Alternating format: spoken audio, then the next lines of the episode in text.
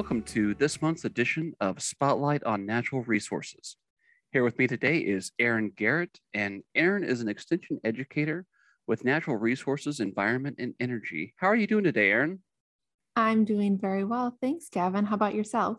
Oh, not too bad. You know, still uh, a little cold right now, but uh, you know, hopefully we'll we'll bust out of this in a little bit. But for now, we're gonna be still wearing our coats for a while. It sounds like. Exactly. uh, so today uh, we're going to talk about uh, planting a native plant garden.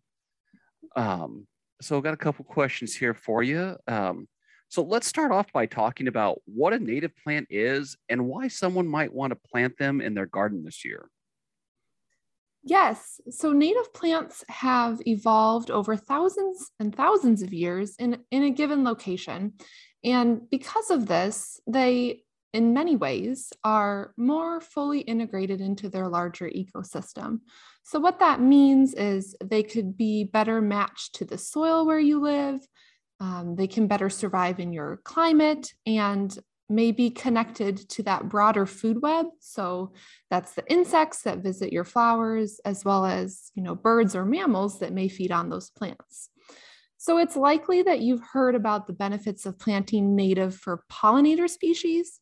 So our bees, butterflies, moths, and even wasps that we have that visit our gardens, for the most part, those are native species, and they've evolved over thousands of years um, with the plants that grow in our area. So essentially, if we want those pollinators to be here, we need to plant the plants that they use. That's that's very interesting, and I will be honest. I have never really thought of a moth as a pollinator. To be completely mm-hmm. honest, there. So that's very interesting to hear that. Um, you know, so I, am really used to seeing pansies, petunias, uh, roses, and you know all of those uh, pretty looking uh, flowers that we normally see uh, at the garden centers each spring. Are, are these native plants? So what I like to call the traditional plants that we see every spring offered at the garden centers, um, most of them are, are not native plants, and so not originally from North America. So many of those plants that we're using and putting in our gardens each year originated in Europe or Asia. And so, of course, these plants are beautiful. They're often highly sought after. And you may ask, why would you not want to put them in your garden? Um, and, and we kind of look at the broader ecosystem, right? So, what we just talked about, if these plants haven't um, been here and growing and evolving again over thousands of years with the ecosystem, they may not as easily plug into and interact with their surrounding environment. So that's not to say that you won't see bees visiting those flowers, because of course we do, right? You may unfortunately have a deer come by and nibble on one, right? So you think it's interacting with that ecosystem. And they do, but not necess- necessarily in the same way that a native plant would. Um, and, and with these non-native plants too, many of them may not have a natural check, so a natural um, predator or something that eats them. Um, so they can spread out of control and cause issues as well. Um, and we're seeing that unfortunately with a lot of the, the woody plants um, that have been in our horticulture industry for a while. Unfortunately, a lot of them have, have turned invasive. So it's just something we want to keep an eye on um, and, and make sure we're aware of that those plants that we often put in our gardens aren't from North America. Yeah, that makes sense. And you really hit the the that big buzzword that everybody seems to cringe at, and that's invasive there. Mm-hmm. so what should we be planting planting for our our gardens. If I love my rose garden, but I'm still interested in adding native plants, can I do a combination? Of course. So I'm definitely not saying that non native plants don't have a place in our gardens or that we should get rid of them completely. Even in my own garden, I have a combination of native and non native plants. But it's a good opportunity, it's a good time of year for us to consider the other plants that are out there that we can incorporate into our landscapes that we may have overlooked in the past or not even considered were an option. Um, so one person that I look to is um, Doug Tallamy. He's a prominent researcher and author focused on promoting native plants in our home landscapes. And he says that there's, there's room for both. So we don't need to have um, 100% native plants in our gardens. And um, based on his research, he suggests that once we get to about 70% native, now that probably sounds like a big number starting off, but if we get to 70% native, increasing that number doesn't seem to make an additional large difference. So that definitely means that there's room for us to keep our favorite non-native plants in our gardens, but also start adding in these, these beneficial native plants. Hmm, interesting. Yeah, that 70% does does sound like a lot there.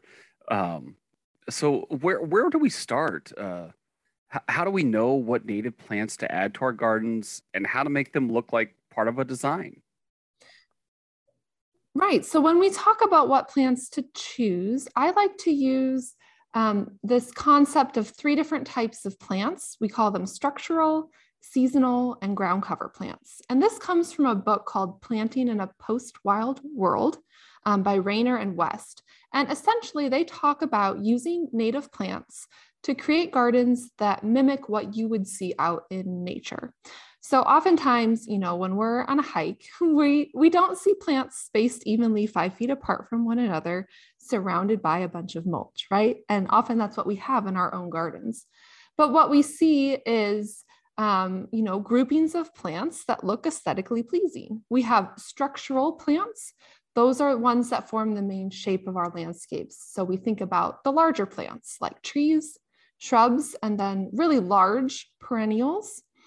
Um, you also have ground cover plantings. And a lot of the times we don't think about planting ground cover, but instead we put mulch or rocks, right? But instead you can put um, sedges, ferns, and some grasses. And then finally, what we often are looking to plant are those seasonal plants, so those wildflowers. And then in the spring, those spring ephemerals um, that will bloom early and then fade back into the landscape. So that was a lot of information, um, but it's also helpful to, to do some research and to look around you um, in your surroundings. So at the end today, I'll mention some guides that are helpful that give you information about, you know, some really good plants that you can consider adding, you know, what light requirements they have, what soil they need when they bloom. Um, but what I also like to do is visit some native gardens and a lot of the times now, when you visit a botanical garden or even a zoo, um, and even just when you're out shopping and you look at the landscaping in front of um, stores and other buildings that you go to, a lot of them include native plants now. Um, and many times they're labeled too. So you can look for those examples, say, hey, I really like how that plant's growing, see if it's labeled, or, or go inside and ask if they know what that plant is. Um, and then use those as examples and guides to start including them in your own garden. Yeah, thank you for all, all of that information. That was that was a a lot lot of good information there. Uh, so, what if someone wants to start a new garden bed? Where should they put it, and what plants go there? So many times when we when we talk about native plants, and most of the ones that um, you know are the are the popular types that people are adding into their gardens, they're adapted to full sun. So one option is to create a new garden bed in a sunny area in your yard.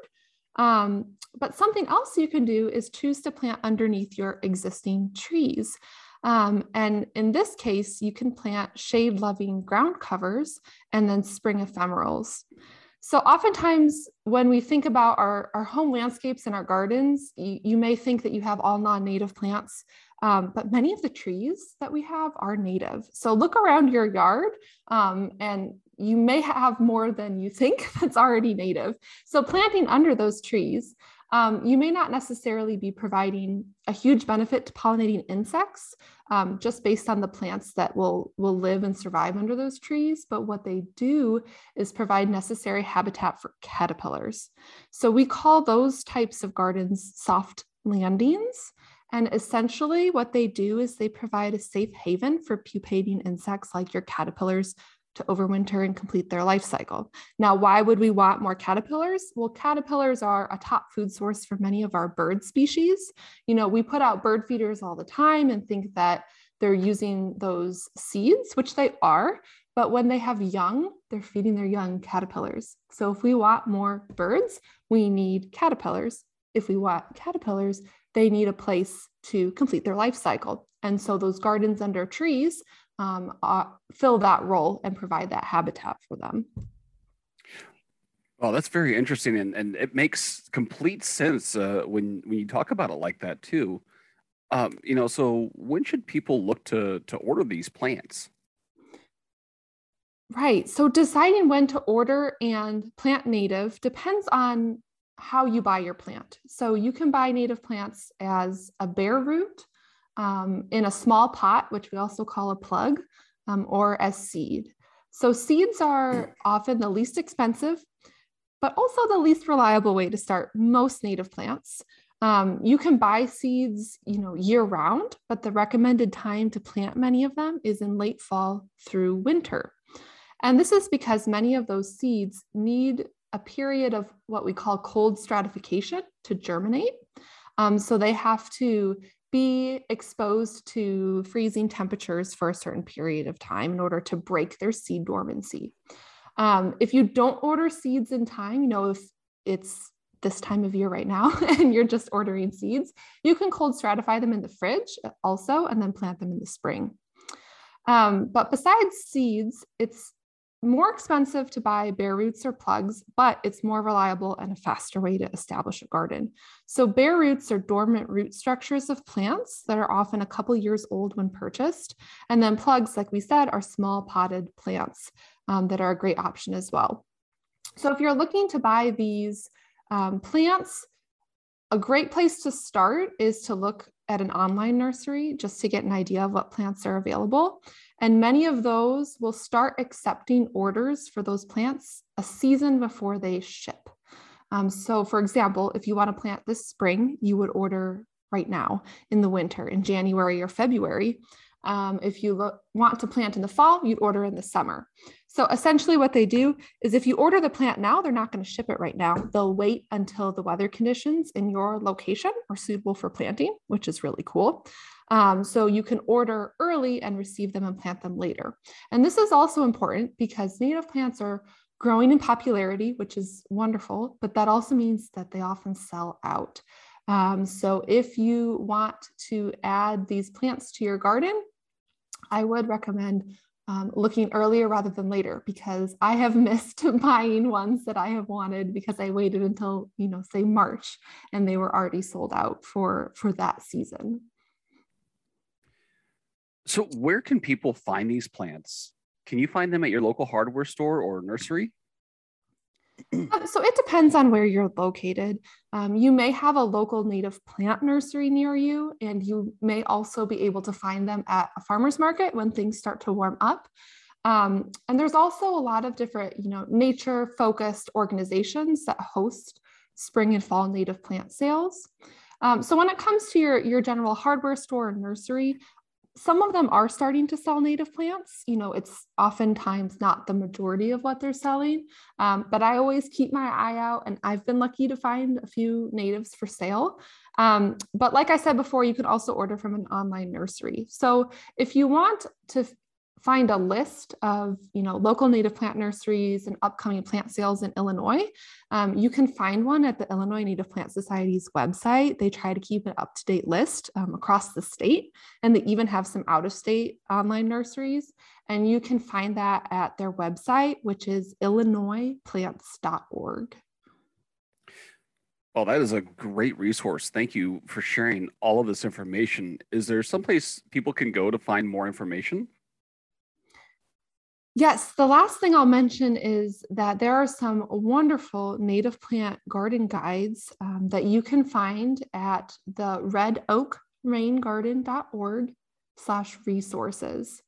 And they have different guides based on what type of garden you'd want to put in. So say a full sun pollinator garden, a rain garden, a woodland garden, um, and each of these um, brochures, these resources include suggested species, and they also have a design idea. So if that's not something you're as familiar with, kind of shows you how you can arrange these native plants in, in an aesthetically pleasing manner. And they also have suggestions for how to have um, four season interest in the garden. So, how can you always have something blooming spring, summer, and fall, and then have plants, you know, that have either berries or colorful twigs in the winter time as well. So, really, really great guides um, and resources to, to get you started. Aaron, thank you so much. Uh, you hit another buzzword there for everyone there on the uh, aesthetics. Um, yeah. so yeah, that's that's always a big one. So, Aaron, thank you again so much for all of this wonderful information. You are most welcome. And that concludes this month's edition of Spotlight on Natural Resources. Thanks for listening.